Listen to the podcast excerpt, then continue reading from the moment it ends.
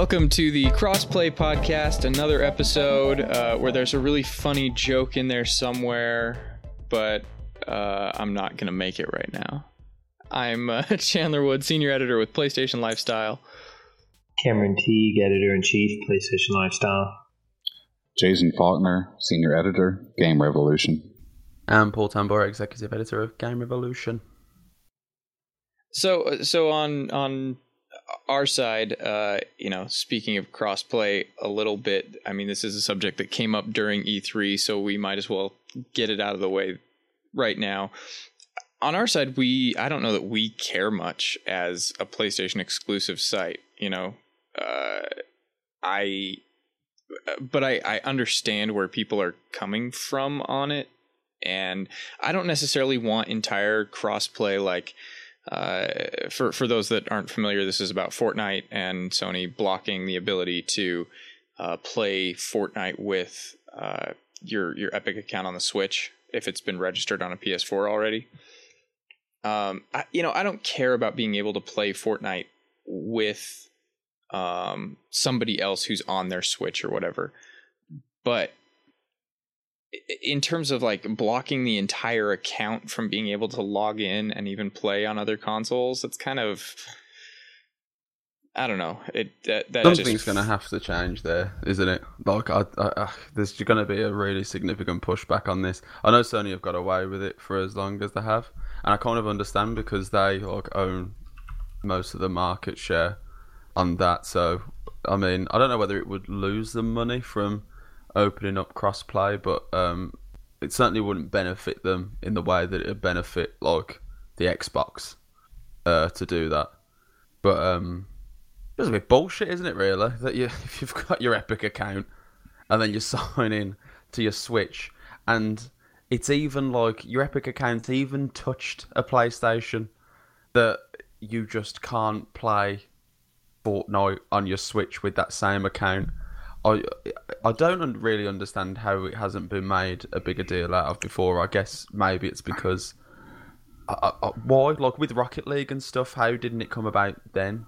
Is it because there's not a specific Rocket League account or something? I don't understand. I don't. I don't, I don't get so. how it's actually that Sony can block it, so to speak. Because isn't this um I don't know who made Fortnite because I don't care about the game. Epic, but yeah, Epic isn't. It's an Epic account, so isn't it completely separate from Sony in a sense? I mean, shouldn't they have control over that data and allow you to transfer that to any? I think that's not the main like point of the argument against it. It's like a third party account, and then yeah, it's a third party account. But then if it touches, if that third party account touches the PlayStation, then you can't play on the Switch. That's my understanding of it. I actually haven't downloaded Fortnite on the Switch, and I haven't. Uh, got it on the uh, PS4, so I haven't tested it out yet. But my knowledge of it is that you basically, if your Epic Games Epic account touches the uh, PS4, then you, are fucked. Basically, you're done, son.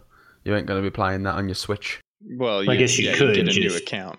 yeah, new account. Yeah, but then obviously the the downside to that is if you're the type who likes buying your cosmetics and stuff, then that that ain't carrying over to the Switch. Uh, you ain't you ain't carrying over any of that, any of your progress or anything. I I guess I kind of understand Sony blocking it in a sense because why do we want this guy to go over to the Switch and start playing over there and possibly never switch back to the PS4? So, so uh, I haven't really been following this super close. Is this just between the PS4 and the Switch, or is this between PS4 and all other platforms? All other platforms except PC. So, um, was PC the, the, fine? Uh, because Sony and, and PC, PS4 and PC have had crossplay before on on multiple things. I don't know why.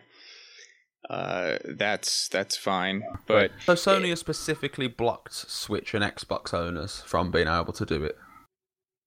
Uh, yes. And I think it just became such a big deal when it went to Switch. Yeah, because realistically, you aren't hopping between PS4 and Xbox One to play Fortnite, are you? so I can imagine the vast majority of people didn't realise this was a problem up until you get the uh, It's like an anonymous message you get on the Switch. I saw like the screenshot of it. That's just like because of a, a, a another company because they can't mention Sony specifically.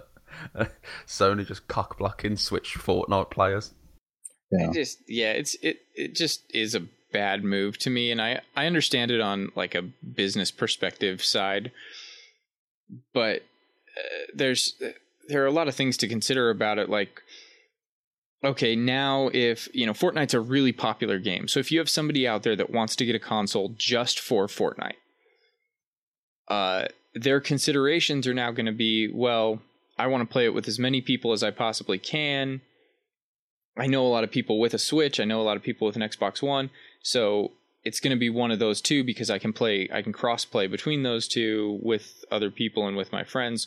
Whereas if Sony were to join that party, the consideration to buy for which console to buy would be more based on well what else can i get out of that console and and sony has a lot of really good things that they're delivering with their exclusives and everything so my thinking is that by allowing crossplay with Fortnite it would open people up to go well I want a console for Fortnite I'm going to get it on PS4 because then that gives me the ability to play with my friends, also to play PS4 exclusives, etc., etc., etc.. But don't you think it's also like could backfire on on them? I mean, I I understood it at the start. Like I'm all for crossplay. I don't think Sony should be blocking it, but I understood it from a business perspective at the start uh, for the reasons that you've said. But now it's like so I've I've, I've multi-platform. Like I've got more than a PS4, and I think quite a few people are in that position now where they have got more than just a PS4. I don't want to download Fortnite. I don't want to download Fortnite on my PS4 now because I know that if it carries over, then it basically just ruins the ability to play it on another system. Like that, Sony's the odd one out. So unless people are just gonna say, right, I'm gonna ultra commit to the PS4. I'm going to download it on there.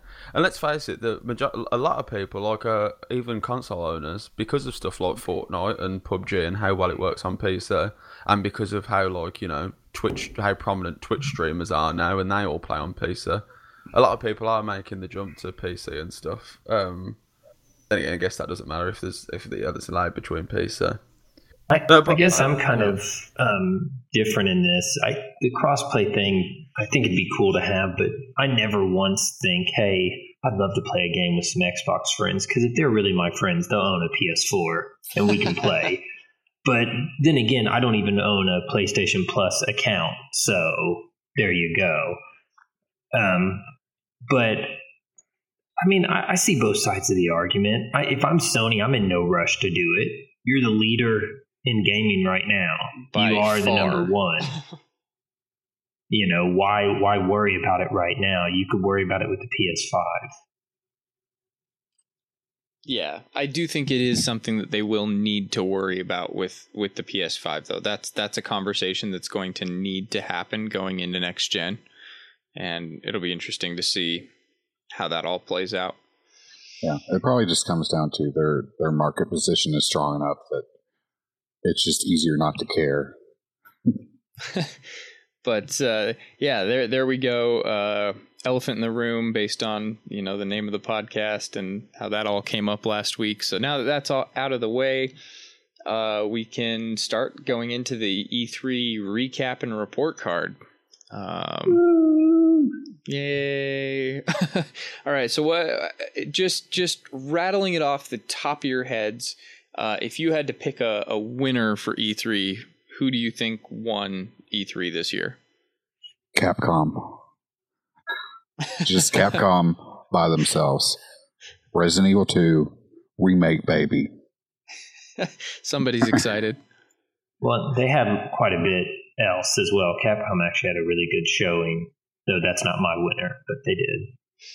Yeah, yeah, they had Mega Man 11. They had uh, Monster Hunter World Generations, Ultimate Generations, whatever the Switch version of Monster Hunter World. Um, They've got that crossover with uh, crossover uh, with Final FF14. Fantasy 14. Yeah. Um, I, I guess I'll go next. Uh, you know, even though their conference was a piece of shit, um, I actually think Sony won because you can take almost the entire Microsoft conference and it's all yeah. coming to PS4 anyway. So in my sense, I mean, Sony wins. They had the best exclusives, and almost everything shown was going to be on their system anyway. Yeah, I um, I, I, it's a it's a weird one. I uh, I don't know whether I properly loved any of the presentations at E3 this year. I think in terms of just the sheer number of stuff to show off, Microsoft did a good job, but also all of their stuff is available on PC and and a lot of it on PS4 too. I mean, a like, lot, there's a lot of multi-platform stuff, yeah. Um, so I'm not entirely sure whether anything uh, I, I was I was bowled over by by anyone particular. There's a lot of games that I like from there. Um, I feel like E3 this year was missing a lot of key uh, like big announcements. Wow, I feel Sony was disappointing. Yeah, Sony was disappointing for me. Square Um, Enix was a joke. Oh, Square Enix was ridiculous. That was uh, yeah. We uh, we me and Jason uh, were covering that as it was happening, and we were just on the Discord call, just like we we, we was knuckling down because Yeah. we'd heard that it could be two hours long, and then thirty minutes on the dot, it was like thanks for watching. And we just kind of sat there like, what? I kept thinking What it was some early joke. Yeah, it was ridiculous. We we thought, oh, maybe the Resi Seven remake will make its way into Sony's, and maybe that new Avengers Crystal Dynamics game will make its way into Sony's. That's got to happen. They can't leave it there. Why show up? They just left it there. Why turn up? There's no point in turning up if that's all you've got. well, and they showed off three Kingdom Hearts trailers in three different conferences. Like, good job, Yeah. guys. It's the, Yeah, I felt Kingdom like I played Hearts. the game. By the oh, end Oh of E3. Jesus, God! Pretty much. My interest in Kingdom Hearts kind of peaked at the start of E3, and by the end of it, now I'm sick of that game. I've had to see these trailers for it so many times. What, did we really need to see trailers? For, I, lo- I think the game looks awesome, but we didn't really need that many trailers. There were other things that they could have shown. Yeah, Yeah, they should I have just. think Anybody that's excited about Kingdom Hearts 3 is already excited and getting Kingdom Hearts 3. Like stop. This is this is like them just being proud and trying to prove that like look guys, we're really putting it out there. It's really real. It's coming. Here it is. yeah. Like an excuse to show that release date at the end of each trailer. That's kind of Square's thing, though. They want to announce a game a decade before it comes out, and then like not show anything. But then, like Yeah. the year it's going to come out, you can't stop seeing it. It's like they just keep throwing trailer after trailer. It's like you guys need to pace yourself on the marketing a little bit mm. better because people get burnt out quick. A lot of the games from this E3 that I really that really really did it for me were games that either I hadn't heard of before or that I'm quite surprised by how taken I am with them. Anybody watch the Devolver Digital press conference? No, I missed No, that. so one. they had they had like a game. Um, my friend Pedro. oh And right, uh, yeah. Bloody hell! That that game looks great. uh, that's like the side scroller skateboard. Yeah, it's side scroller. It's side scrolling shooter, uh, which sounds incredibly boring, but it sounds incredibly dull. But then just the whole fluidity of like the movement and the shooting that it just really it really hit me. Really, really, really struck a chord with me. That did.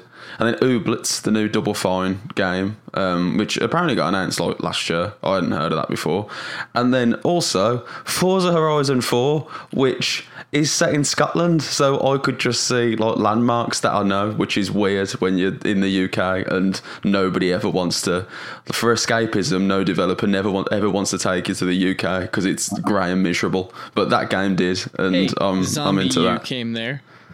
And that was and miserable. So, so, so, uh, I'm really glad you said ZombiU there, by the way, and not the Getaway, because that's what people that's what people always say. Well, you had the Getaway. You should you don't complain. You've had that get, the Getaway once. Um, yeah, it was like games like that. Um, that really got uh, that that I, I really enjoy. But as far as like one particular winner, there was nobody that was outstanding. Nintendo were really disappointing. Um, I don't really understand what was going on there. I, I'm really hoping they haven't. It's probably too early to say, but I'm really hoping they haven't hit that like third party malaise that they seem to always have. I'm kind of done with them just having games that that other consoles have. Here's Um, here's uh here's Smash Brothers University for the entire freaking Nintendo Yeah. Direct, right? Oh, it went on for like twenty minutes. It was like it was like a roll call by the end of it. It was just like, oh, and here's um, like here's Ness's new cap color. Uh, isn't that amazing? Or Mario now has this different hat. We Uh, changed yeah. the face of the Wii Fit trainer. And Yeah, I know. Oh, it's just like, oh god. Some people love that shit though. Some people go all the way over the top about it. Um, whereas to me, I can understand it's probably a lot of lot of work, but it just looks like the one for Wii U, just with more stuff. well, that Um, and and separate that out into its own separate thing. Give people like a special Smash Brothers stream where you go specifically into that for like for the E E3 2018 Nintendo Direct. Yeah, I mean, I, I don't even think Sony had had portions of its supposedly in-depth conference that were as long as the Smash Brothers portion was on the Nintendo Yes, they Direct. did.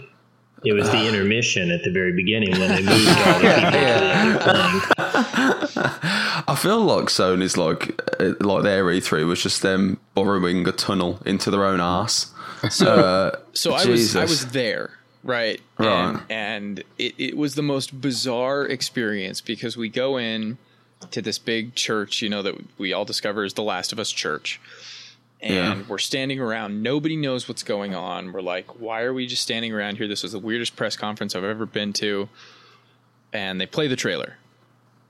yeah. So here's here's the the Last of Us Two trailer uh, and gameplay and everything, and then you know this this voice comes over the intercom and is like, uh, "Please exit to the front and to the uh, you know to the front left to continue your experience." And we're like, "What is going on?" So we all exit out this door, and we go out over this this uh, bridge that's that's like feudal Japan, Ghost of Tsushima style. Um, you know, over like a pond with some koi fish or something in it, and uh, go into the actual theater room where we all sat down finally. And of course, during this time, there's either weird intermissions that, that you guys are watching on on the stream end of things, or they're actually showing off stuff that we at the conference don't get to see. So, like the the Destiny 2 Forsaken uh, story trailer, uh, which would have been really cool and a really surprising, shocking reveal to see, happened during that whole confusion, and I think that it it took away some of the, the impact that it could have had in a normal press conference. was, was- it was it right? Sorry, was it? uh, Somebody mentioned that that um, they maybe had multiple rooms that you were supposed to go in, but then scrapped that idea in the last minute. Was that right, or did it just seem like it was supposed to end in that one room? I I don't know if if that's right or not, but my my feeling on it was they should have either gone all in or nothing at all. They should have done a different room for each experience and and really just gone all in on that idea and and kind of shuffled us through oh here you're in the, the last of us room here's the last of us demo now we'll show a couple of other demos. Okay shuffle over to the ghost of tsushima room now we'll show that and a couple other things and then you know death stranding and then spider-man like do that with each of them or just don't do it at all. Just put us in a, in a normal theater just show us your, your normal press conference. The the way that they kind of half-assed it with that initial experience and then putting us in a big theater room anyway to to sit down and just watch through the rest of the trailers was kind of Yeah, Yeah, it know. seems like uh, they were going to do like the whole theme room and then like a musical number before each thing, and then they just kind of didn't.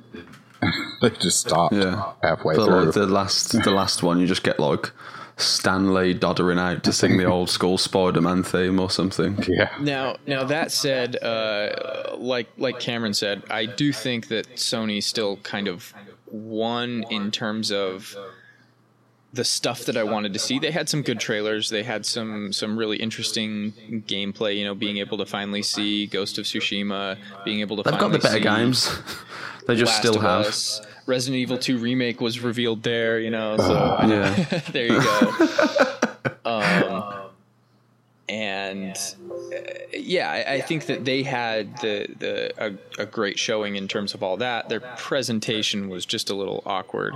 I, I mm. think we're at a point now where we're getting to the end of the console generation. We are not going to see any big megaton announcements anymore. Oh no, not until uh, PS5 is announced, and uh, that's the way it's been every console generation for the last couple years of the console generation. You you really don't see those big megatons being announced.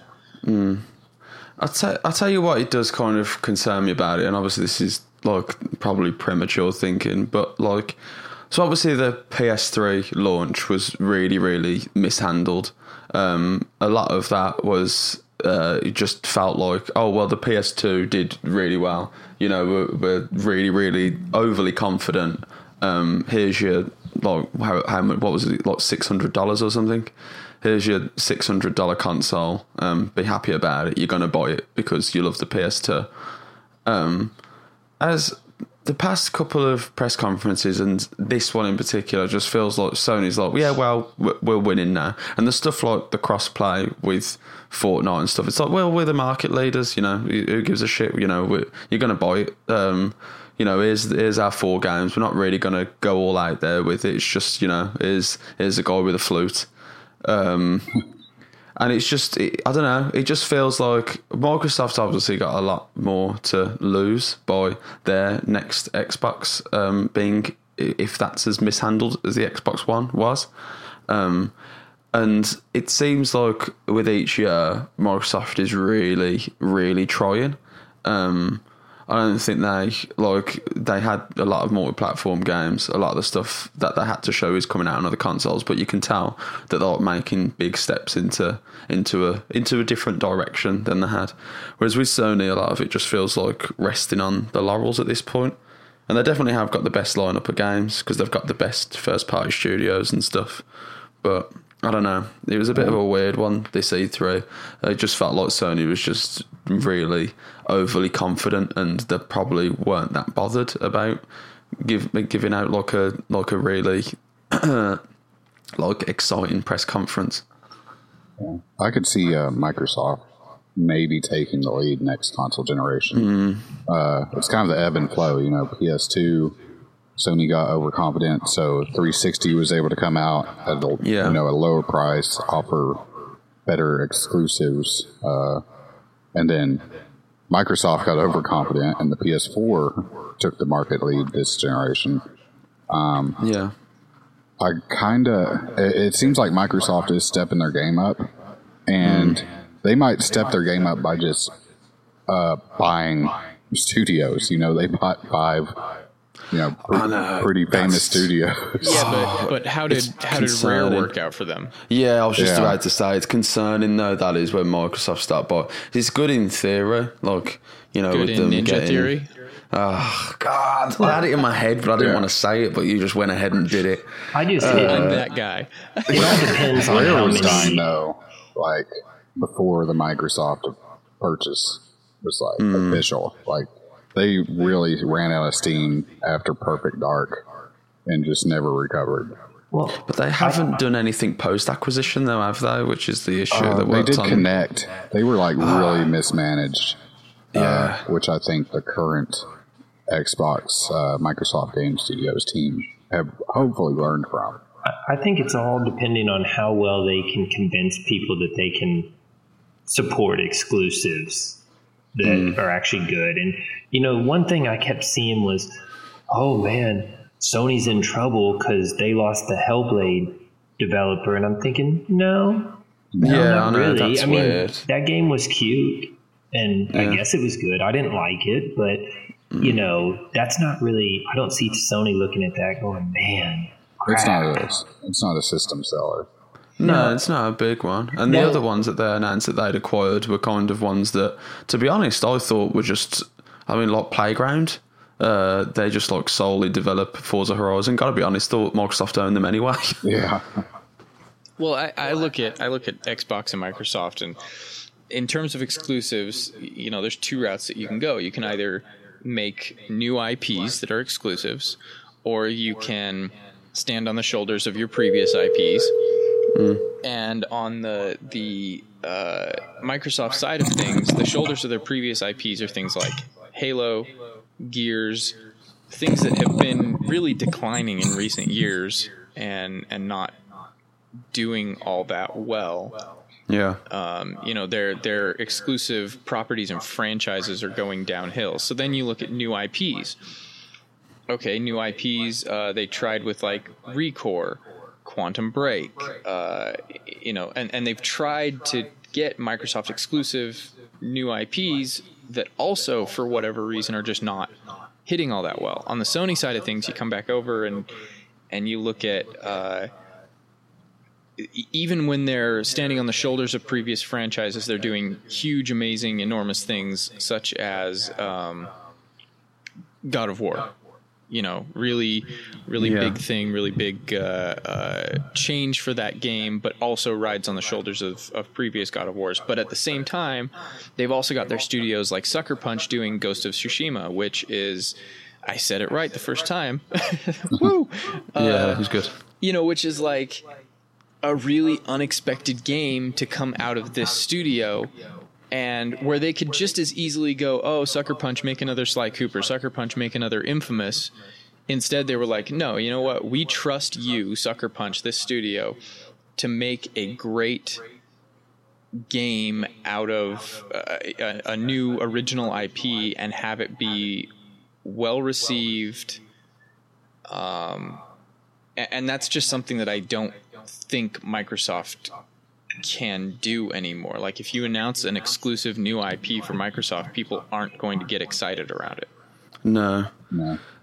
It depends I on don't what know, launch Microsoft titles needs, they uh, have. I think their biggest problem is they need studios that can make complete games that are exclusives and do it on time. Their biggest problem with their exclusives lately have been just like the unfinished feel or uh, delays. You know, in the in in the case of Scalebound, a cancellation. Yeah. So it's like when a Microsoft exclusive gets announced now, I'm like, you know, i- is it going to be done when they release it? Is it going to even make it to release? Yeah. You know, there's a lot of uh, I, I doubt when it comes to Microsoft's name in general now. Do you I mean- think that's because they're scrambling? Because they're like, Oh, definitely. they see how far behind they are. They're scrambling with these new releases, and then instead of putting in the time that they deserve, they're just kind of trying to get them out as, as quickly as possible, and nothing's really hitting or sticking. I think it's that, and I think it's uh, they're putting titles that wouldn't normally be like showcased as like a a, a, a AAA exclusive. I think they're trying to showcase like like State of Decay, the original one. It was an exclusive, but it was never showcased as like this is you know our our best. It was an Xbox Live Arcade title, and the sequel is about at that level of quality. But because they're so desperate for like anything to say like this is just on the Xbox and you know Windows, uh, they're taking these titles that don't necessarily have the polish or the uh, work that a AAA title would have put into them, and uh, Yeah. you know they're putting them on that platform and saying this is this is why you should buy an Xbox One, and it's really backfiring because when you look at Sea of Thieves and you look at State of Decay 2, they're they're fun, but they're not top top shelf titles. They're like No. Xbox Live Arcade titles that you would pay like twenty bucks for and have a little fun with and play with your friends, and you know put aside when you're done. But they're wanting You when you billboard those against God of War, Detroit, Yeah. Horizon, games like that. yeah They're in they're in quite like an awkward position though because like so Phil Spencer took over as head of Xbox and I think I was reading somewhere that like this E3 was pretty much so a lot of the product projects got cancelled in there so stuff like Scalebound and different different things that they had on the radar seemed to get cancelled around about like a year or so after Phil Spencer took over with how mismanaged the Xbox team apparently was. So this E3 was more or less supposed to be a oh like these are kind of the fruits of Phil Spencer's labour uh, these these are the these are the stuff that he's put his ideas to. And I think a lot of the stuff. So I know it's like we don't know an awful lot about it, but um, Gears uh, is obviously always a popular one. Um, Halo. I keep going to call it Halo Guardians. That was Halo Five, wasn't it? Halo Yeah. Infinite is um, apparently like a kind of permanent online world version of Halo, which has the potential to be like massive. Um, so I think from like a business perspective, I think they have had so stuff like Sea of Thieves and stuff wouldn't necessarily be like marquee games. They've kind of had to be shoved into that um that like it's like a square peg into a round hole really. As Jason said, State of Decay 2, you know, is Xbox Live Arcade title that's just been bolstered into a major first party game. But do Um, you think do you think they did anything to reassure Xbox owners that this is a good console to have? Because outside No. of I think everything they announced is coming 2019. Yeah. They didn't. They didn't do anything this one, that this E3, that would make you think, right? Then I've got to go out and get an Xbox now.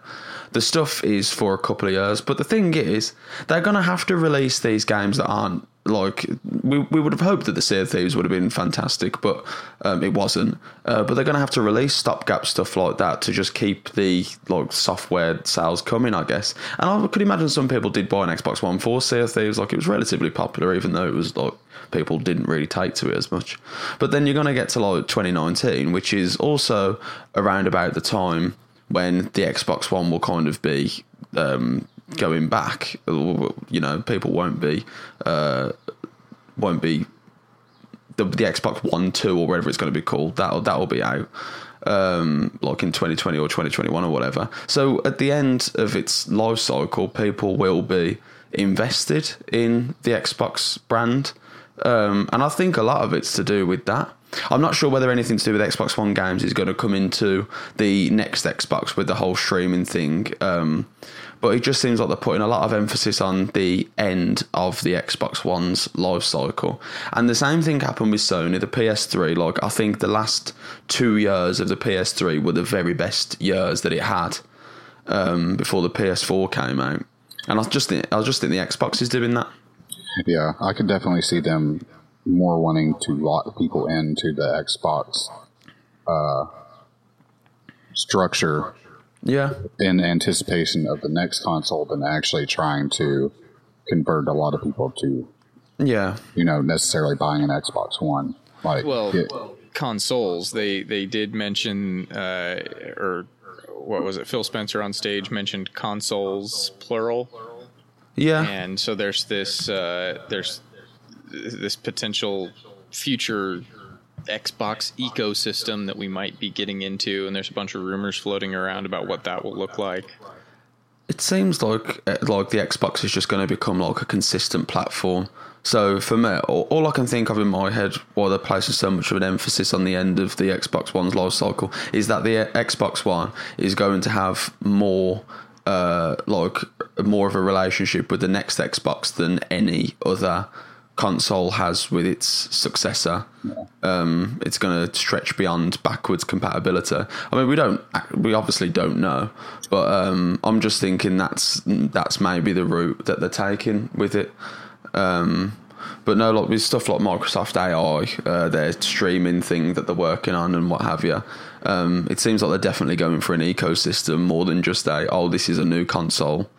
Yeah, and I could definitely see, uh, especially with the Xbox One X, like keeping that relevant because the the difference between the Xbox One, the original model, and the Xbox One X is like almost as much as like as if they were two console generations. I Yeah. mean, it is significantly more powerful than the original Yeah. machine, and I could definitely see Xbox One, Two, or whatever games Yeah. working with that. I can't imagine that the next console uh, would be enough of a leap ahead to where the games just wouldn't be able to run on an Xbox One X. Yeah. it doesn't seem like there's much like well, I guess there is with that many years, but like that's still gonna that that's like it's it's well ahead of the competition, the Xbox One X in Yeah. terms of technology. And so I I, could, don't. I could definitely see in 2020, 2021 that the you know the price on components uh, would have decreased enough that the one, Xbox One X could be like the base model of the Yeah. next, you know, a re a rebranded or rebadged Xbox Yeah. One X could definitely be the base model of their next console generation. So Yeah. that's just the next generation of Xbox turning more into uh, almost a, a PC like architecture. I've even heard rumors uh, coming up where Microsoft is uh, basically putting all of their stuff into the cloud. So it's not so much as y- that you need to own the console as much as you need to own something that is Xbox compatible, and that that could even mean your TV and Yeah. you have the Xbox Cloud in your TV, uh, you know, the same way that you've got Netflix on your TV or, or Hulu or whatever, and Xbox Cloud is just like this this uh, online cloud ecosystem for compatible devices. Yeah. That's kind of scary because uh, when it gets to that point, it's like, do you ever really own your games? Hmm. Everything's digital. Well, yeah, like you I can't. my mean, it's the same as what happens I- on PC. even even disc based games you don't actually own. You own a license key to be able to start it up and play it. But that's Yeah. that's neither here nor there. There, there, yeah. There's definitely a thing where with a disc based game, offline. Uh, end of the day, you know, apocalyptic world's destroyed. You can you can boot up a disc based game. Uh, Yeah. Whereas with the cloud, there's uh, uh, there's a definite concern there. But We're moving away from that kind of, but I, I personally, I don't mind like if I own my games or not. The fact of the matter is, most of my games now I review code anyway.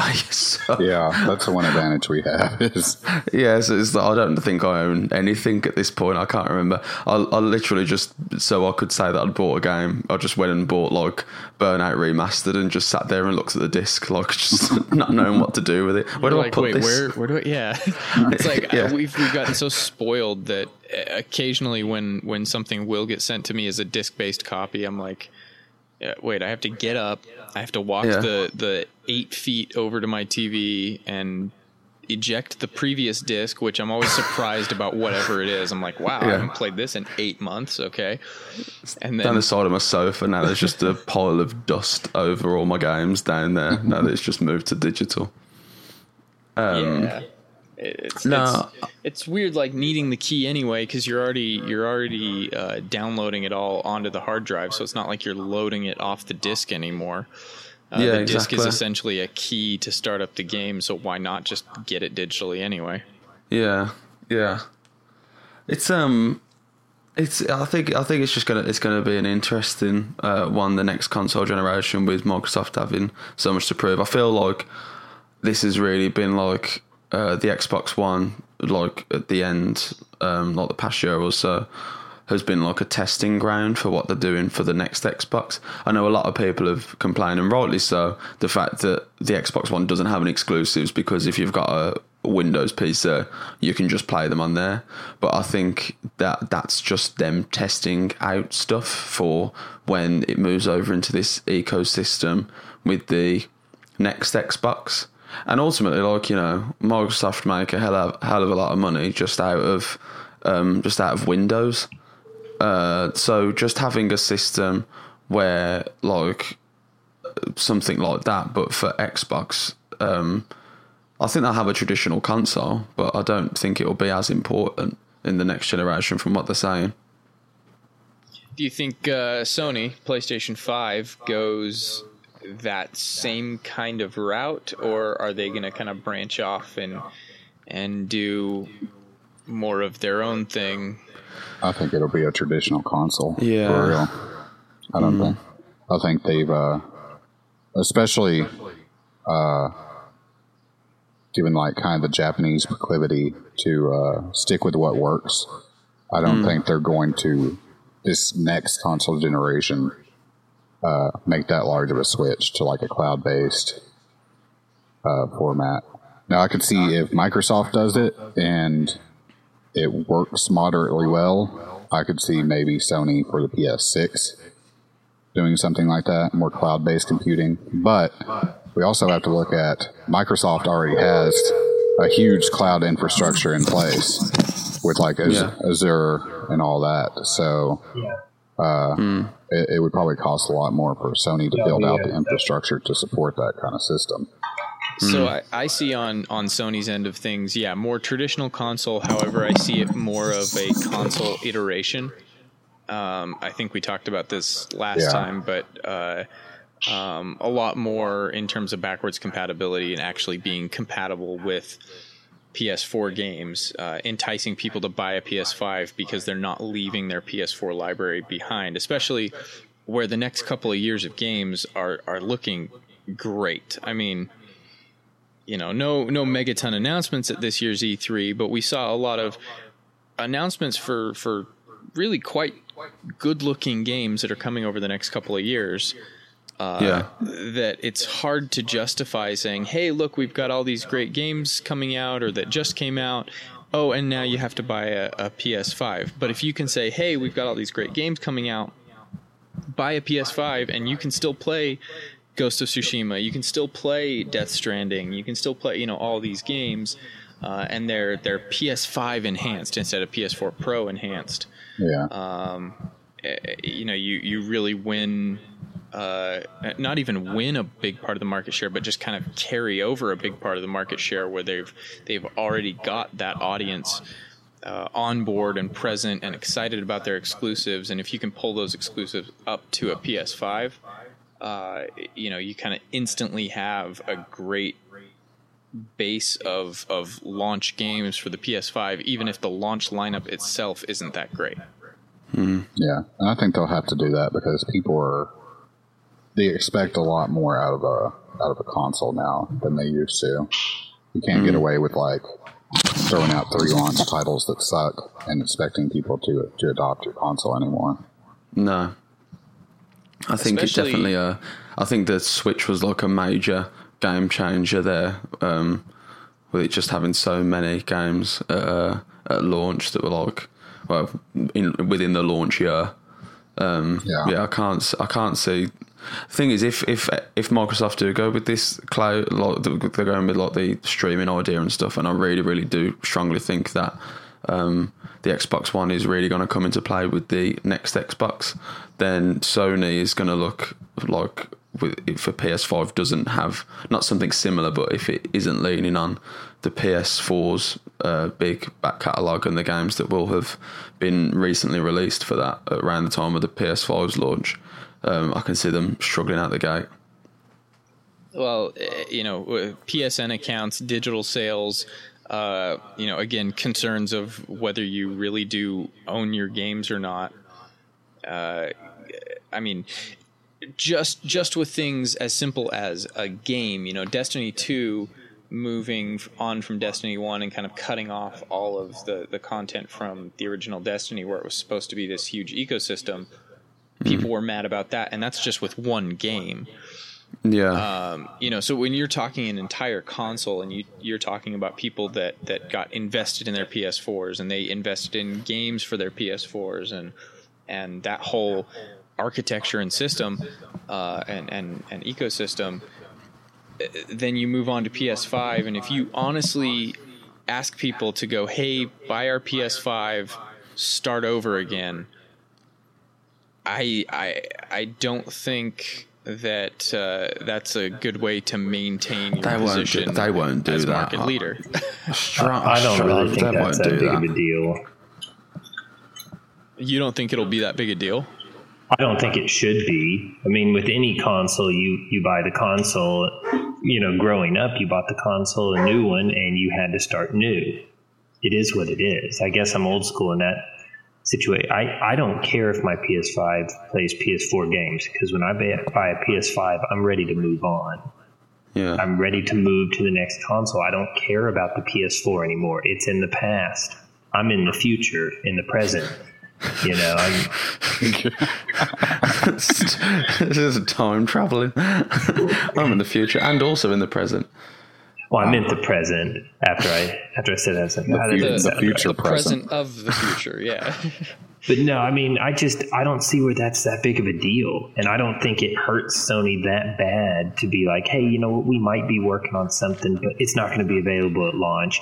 But guess what? Here's these awesome launch titles coming out, people are going to be like, "Oh, new games!" Oh, it's not going to matter that you can't play your PS4 games. I don't think it will. It's, so it's going to be an easier sale for people, whether they use it or not. Um, to to tell people that they can carry over specifically their digital libraries. Like even if they don't yeah. make it compatible on a disk based side of things, to I think that that would be the big killer is telling people that effectively if you don't have a PS4 anymore, you're leaving your digital library behind. Um, yeah. Well, I do agree it'll be an easier sell, of course, if you tell people you can keep the stuff, but I don't see it hurting their market share, or really causing things to suffer if they're priced right. To be like, hey, it's PS5. Guess what? PS4 is PS4. You know, deal with it. You're onto now, something new. You're you're onto something there with if it's priced right because you know looking at the PS3, which did have backwards compatibility, the the part of the reason why it came out of the gate at six hundred dollars was because of that backwards compatibility and because the components and the the pricing of all that was so expensive. That yeah. being said, uh, the architecture and, and some of the leaks and stuff that we've seen of moving from the PS4 to the PS5 should make that compatibility a little bit more cheaper and, and easier to do as far as I'm aware. I'm not super technical minded, but but from what I've read, it seems like uh, all that will be yeah, easier I mean, to, to model right on the platform instead of having to have an entirely separate GPU chip just to run backwards compatibility. Yeah, if they use uh, x86 64 again, uh, which they will, there's no reason not to. Um, you don't have to like run an emulator or anything dumb like that to, to get backwards compatibility going. Like they shouldn't even really have to reprogram the games. Mm. They probably have yeah. to re-optimize them but it's it's just upgrading your PS or yeah, your, it's your just PC like a PC at that point. Yeah.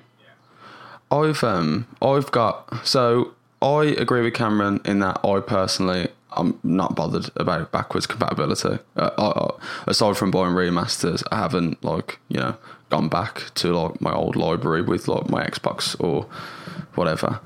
But um, I think, ironically, that Sony not offering something like that will make them seem not very up to date.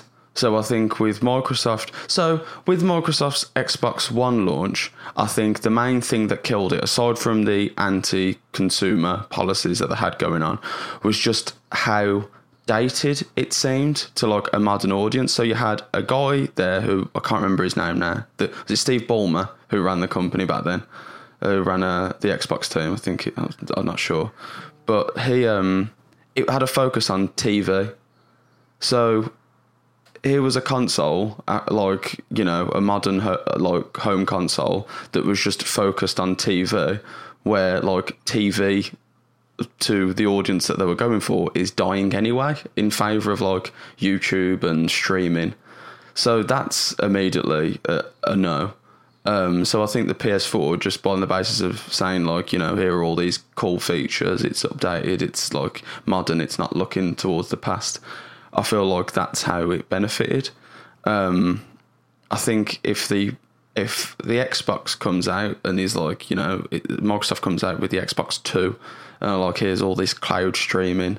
Um, you know, you, you, we've got this whole ecosystem for you. You know, play on your mobile, uh, mobile devices. You know, uh, play on your TV, on your PC. I think if Sony then comes out and like, well, this is the PS5. It's not the PS4, but better. I just I, I can't see how that would be a good thing because I feel like that's the way that the industry is moving towards and with like the Nintendo kind of um, breaking down their own little barriers in terms of originality and now Microsoft moving in that direction.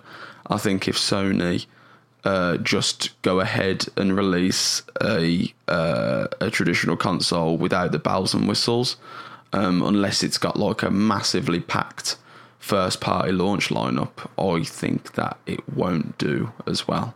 But it's a very hypothetical, obviously, because we know literally nothing about the PS5. Yeah, yeah, yeah. It's we're in an interesting place in the uh, the video game industry right now and where everything is. Uh, you know, especially looking at something like Cyberpunk 2077, just finally, mm. uh, I guess I don't want to say revealed at E3 2013 or 2018, but like re-revealed. yeah. Did you get um, to see that, uh, I Chandler? Did. I did. Okay, go on then. Uh, it is it is ridiculous how detailed and massive and just like yeah hyper emulated that game is in terms of like emulating little bits of of real life. And uh, honestly i was looking at it and and like a lot of other people have said i've been thinking okay there's there is no way that that can be a current gen game. There's no way that's coming out on ps4 oh really? Um and you know without a release date like if they're putting that out until at earliest, I see that game coming out in 2020. Yeah. Um, but if they're waiting till then, 2020 is when next consoles are expected to, you know, the the hype train for those is really going to start spinning up. So if you take a game like Cyberpunk 2077 and you release it on the tail end of the current generation, I feel like that almost makes it feel stunted in a way. Mm. Uh, so if they're going to wait that long, I they've said that they're targeting current gen consoles, but I, I, say just wait. Like it could be all of them, though, couldn't it? Oh, it, it could be across, you know, whatever. And, and, again, depending on what we don't even know what the the uh, architecture of these next consoles is going to be. Yeah. You know, this whole conversation we just had actually yeah. could make a huge difference about what Cyberpunk 2077 is. Mm. You know, maybe it is a next generation game. Maybe it is a PS5 game that's being optimized for PS5. However, there's a version of it that can run on the PS4 uh, yeah. with with lower optimizations. Why do you think that they didn't uh, show it during the E3 conference? Uh, you mean the gameplay? Yeah, the gameplay demo. Because people, all I've seen on Twitter is like journalists basically saying we're we're fighting each other to get in and just look at this. It's it's so amazing. Yeah, it was a it was a uh, uh, behind closed doors scheduled uh, 50 yeah. minute gameplay demo. Um, so the gameplay demo they actually walked us through with developer commentary the whole time, uh, which okay. would not have been the same if they had shown it off with like you know just just here is the gameplay no context whatever we're just uh, mm. showing it to you uh, again it's a 50 minute gameplay demo and i think that this uh, doing it this way allows the media to kind of spin up the conversation first uh, get yeah. people talking about it talk about the details talk about all of these things and then in you know some amount of time, I'm sure that CD Projekt Red will actually release the the full gameplay demonstration themselves, which people then can go back and and watch with the knowledge that they've gotten from from all of these these articles uh-huh. and stuff, and kind of that full commentary on it. It's I think it's a way to control the message and, yeah. and just make sure that uh, uh, it's things aren't necessarily being taken out of context and they can kind of deliver the message and the gameplay and what they want to say about the game in the right way. So, what was in the demo? Um, we had a little brief glimpse at like character creation at first. Yeah. Uh, and then they jumped into some of the just kind of open world missions. They seemed like they were early missions in the game. Yeah. Um, I don't know if if it was just kind of designed that way for the demo, or if these were actually early missions that, that will take place in the game. But you go in and you get like a cybernetic upgrade. It's it's first all first person, which you probably mm-hmm. heard by now.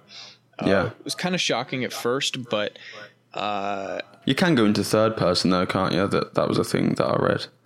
I believe check out your character so. customization. Yeah, yeah. There will be times when you're going to see your your character, uh, so character customization is is worthwhile. Um, got some cybernetic enhancements. Uh, you know, some one to the eye to scan things, and one to like the palm of your hand. To it does a few things with your gun, uh, like target acquisition. Um, yeah, and then just it, it's hard to explain exactly what was in the demo, just because it was so like organic and natural. It was just kind of this this mission in Night City where you meet up with this this crime boss, this organized crime boss who wants you to do a certain thing. Mm. Uh, go get this drone from this enemy gang, and then from there you're kind of open and free to do to do that however you want to do it. Obviously, they walked us through in one specific way, but they kind of showed us how uh, choice and consequence play into uh, more or less every decision and every little thing you do in the game. Um, Yeah. which allowed us to get a, a good look at Night City and how open it is and how how living it is and and how everybody there just seems like they have uh, like a purpose uh, and and the AI doesn't seem like it's just kind of on this AI loop like a lot of open world games do it, it everything there seemed to have a, a purpose behind it uh, they they'd been somewhere they were going somewhere um, just everything had a had a story to tell, and I I think it's a brilliant realization of that whole world and that whole theme. Yeah. Yeah. Which you know, again, is like uh, has me questioning: Can they really? They say they're targeting PS4, but that's that's very careful wording, like or targeting current gen, I guess. But that's careful Yeah. wording. Targeting and actually uh, hitting are two very different things. Yeah. Would you would you say it was the um was it the best game that you saw there? I I think it was my game of show. Yeah, I I Yeah. mean, there's part of me that was like, well, you know, I, I want to look at all these other things, and and you know, I don't want to go along with the crowd and what everybody else is saying is is game of show and the best game there. But it's like there's there's a damn good reason why people are saying that's their game of show, and it won so many awards and and all of that. Yeah. And it's it's because it it really is. It looks incredible and amazing and and it might not have a release date but uh, i'm like you know cdpr just take your time. Like do do what you have to do with this because i i trust that you'll you'll make the game that that we want you to make and that you want to make. Maybe that's a lot of the reason why they didn't show off a demo, just because eh, they didn't want everybody to just start banging on the door for them to hurry up and make it. yeah I can- yeah you show off gameplay right now and and uh, people are like all right in a year where is it? Where is it? Where is it? Yeah. You know, if they're uh, if they're targeting current gen consoles, I could see them not wanting to uh, do a, a Watch Dogs too because they showed it on PC. I actually have the uh, the stats of the the PC they uh, demoed it on, and it's not a crazy PC by any means. It's a it had like an i7 8700K, uh, GTX 1080 Ti, 32 gigs of RAM.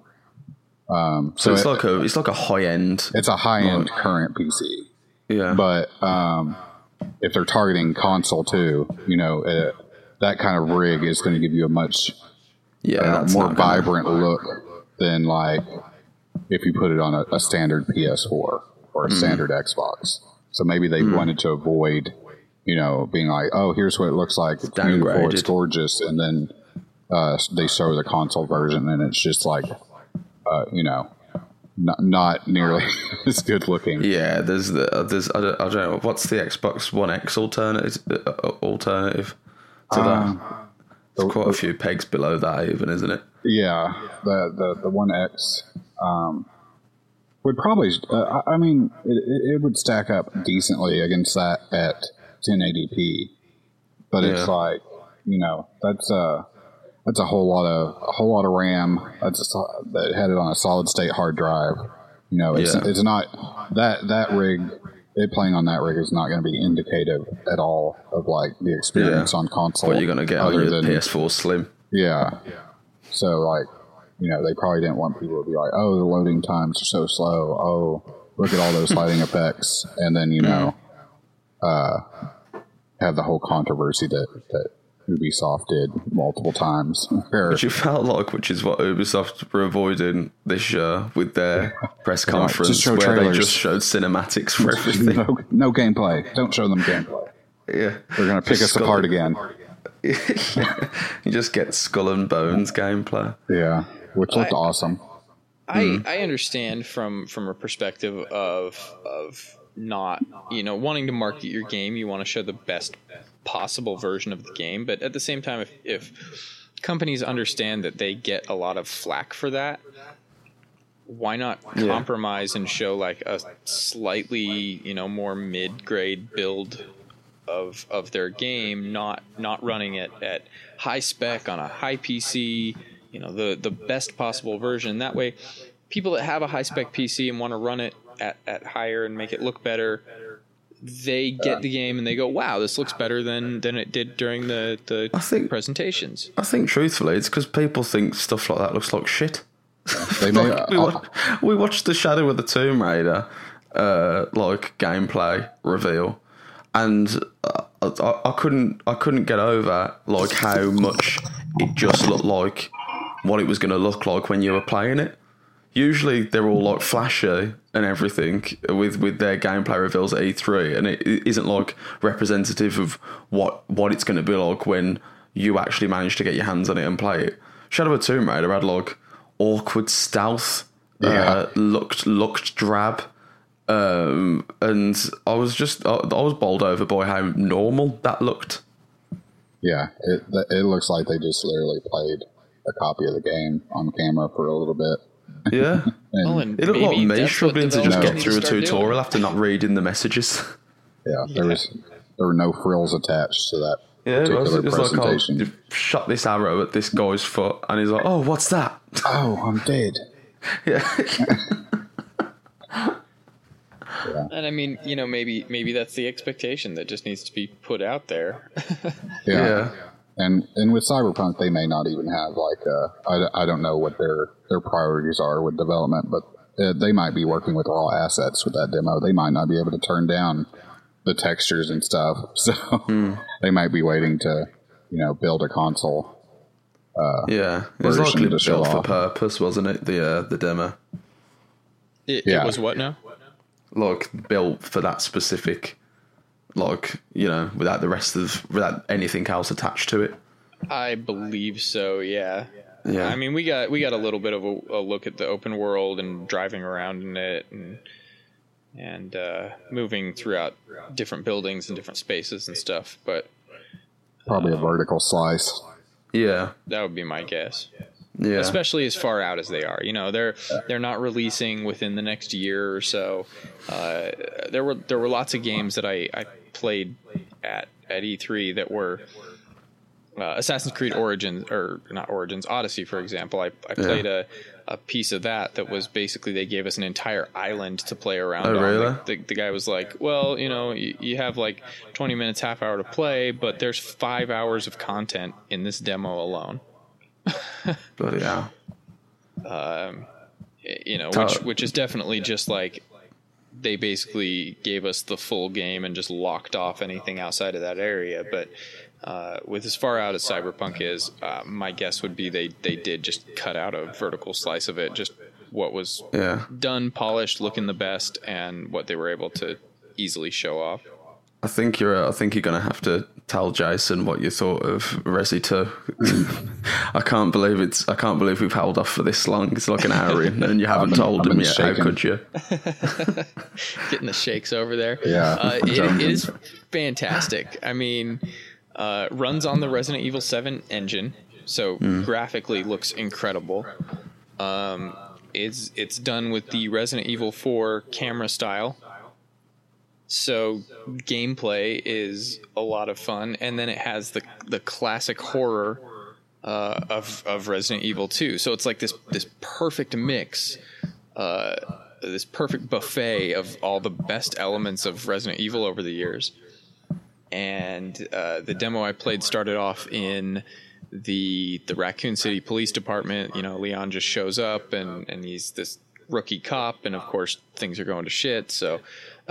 um, it it was interesting. uh, So I haven't played Resident Evil 2 in a very long time. Uh, but it was interesting that there are elements that are immediately familiar and recognizable. Uh, you know, typewriters are still your your save points. Uh, limited inventory is still a thing, so you know managing your your ammo count and your your healing herbs and all that kind of stuff. Um, and then just the the layout of the the police department. I mean, it, it, they're remaking the same game, so they've changed a lot of stuff, but they've also uh, kept a lot of stuff exactly the same. And so a lot of the the scenarios that you'll get into uh, will be exactly the same, but it's also a completely new take on them when you consider this this third person, uh, this this over the shoulder camera, um, where some of the scares are. I don't know if, if it's fair to say that they're more scary or less scary, but they're just very different from what you knew before. Where with a fixed camera, it's kind of like the it's guiding you along to go through each of these areas. Um, but with a free camera, there's just this feeling that everything is all around you at all times. they redid the sound design too. Uh, it's always playing mind games with you. Things are creaking and groaning, and and walls are being pounded on. Doors are being pounded on. Um, it, it's really creepy. Creeped me out, and I was in a room full of people when I played it. Yeah, I watched. Uh, I don't know, probably twenty different publications demos of it, um, and put together, you know, I put together a huge article for, for Game Revolution just based. Oh, it was crazy. Um, and I really dived into uh, what I could from twenty minutes of gameplay, you know, and I I'm feel like I've played the game after reading Jason's article about it. It's absolutely wild. I'm incredibly impressed with uh, the way they've they've done this remake. Like, uh, so so many remakes. It seems to me like uh, either follow the subject material too closely, so it's just like you know you're, you're playing an HD version of the game you've already played, or veer too far away. But this is just right. You know, it's uh, the RPD um, has been changed. It, it, it's like uh, it, it's crazy uh, because I played Resident Evil 2 so much, um, so many times, and uh, you know, some of my, my, my fondest gaming memories from childhood uh, were from from playing Resident Evil 2, and it's uh, it's like so familiar, but at the same time, like uh, I I actually uh, found found where someone had accessed the map in their demo, and uh, kind of trace retraced it to compare it to the the original. And it's like so much has changed. There's like so so there's rooms added rooms expanded uh not many taken away but um like there's so many questions um that i have like you know there's a whole new behind the police police station there's a boiler room. Like what's going to go on there? That sounds crazy. Um you know uh they've uh, the the whole third floor has been expanded. Like uh, in the original game, you just go up there and throw a throw a cogwheel and a clock and get an item. Well, now it's it's whole a whole nother floor where you know there's puzzles and enemies, plot points. It's like um, they've taken you know, the, the core of Resident Evil 2, it seems like, and replicated it perfectly while respectfully adding like a ton of content uh, to, to make the game feel completely new at the same time. I don't know. It, it's like, I, I really think they uh, put a ton of care into their approach to this project. From what They're I've they're taking the name remake really seriously. That that word remake, you know, it's it's not just a a slight rebuild of the game. It's it is a complete remake. And and to me, what it feels like and what it felt like when playing it, and and you know, hearing uh, what what you have to say about it, it, it really feels like they're almost making Resident Evil 2 now what their original vision had been. Like there, there's a lot of limitations in in 1998 that oh, probably prevented them from doing many of the things they would have loved to do in the game. And now they're like, hey, we have a lot more uh, hardware freedoms uh, and and technical freedoms in this game. Let's make the game that we wanted to make 20 years ago.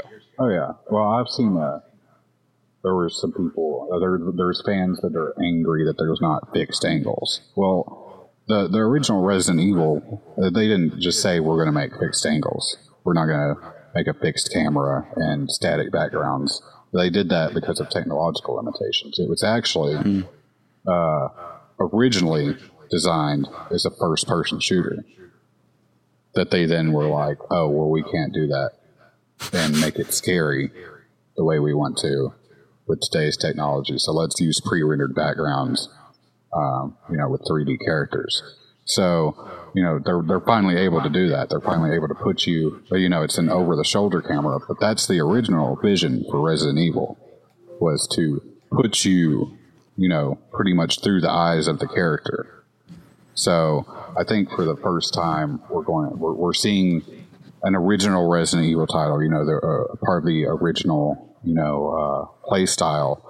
We're seeing it maybe the way that it was originally intended to be seen, as opposed to you know the way they had to go with. It's just crazy to me that that 20 years later, uh, one of the best horror games uh, to to probably come out yet next year, one of the best horror games at at E3 certainly, um, is, is a game that's technically 20 years old. yeah. Oh, yeah, and it's endured. You know, there's there's a reason why people are so excited about this. You know, the original uh, design and scenarios were great, and I'm I'm glad that we're getting to see some of that expanded upon. You know, in a in a way that complements uh, what we got to see in the original game instead of replacing. You know, uh, it, it, looks like we're getting new puzzles. You know, new enemy placement, stuff like that, but at at its core, this game is still very much Resident Evil Two. We're still going to be dealing with, uh, you know, William Birkin and the G virus. We're still going to be dealing with crazy Chief Irons, um, and uh, escaping from the police station. You know, and uh, so those core things that made it so, I don't know, intriguing, um, are still there, but uh, we get the the added um, mystery of like, uh, yeah, what's in the boiler room? You know, um, what's in Chief Irons' private collection room? Like, what kind of creepy stuff's he got in there? That's a new room. So, um, one of the funnest parts to me of Resident Evil is exploration. Like uh, a lot of horror games, you know, it's you're jumping from scare to scare, or you're like waiting for something to pop out, or waiting to fight something. But with Resident Evil, it's you know, there's enemies there, there's zombies, and that's creepy. But you know, uh, the ambiance and finding out what, what's in that next room. You know, what I've got the key for this uh, this room. What's going to be in there? That that kind of like spooky exploration is really what what continues to draw me to the series. Oh, and that's it's definitely there from from what I played. Yeah, it like I said, I was in a room full of people, and I was definitely creeped out. The gore factors there. It's it's really gross and quite bloody. The zombies are are absolutely terrifying. Um, it's it's looking great. I think this is the first time we're seeing like original Resident Evil zombies in like the modern gameplay style. Like I don't because we had the Ganados. Yeah, that's true. We had like uh in Resident Evil Five, they were still kind of Ganado ish. They were like sentient, basically. Yeah. Uh, they was they in Resi Six? I never played that one. As much as I love Resident Evil for, Six, I could forget not Resident Evil Six. I could yeah. not get through that one. Yeah. Um. All right. So, uh, I mean, E three. It, it was big. There was a lot of stuff shown. I saw a lot of games. Uh, just before we wrap up here, anything else offhand that you guys uh, want to know if I saw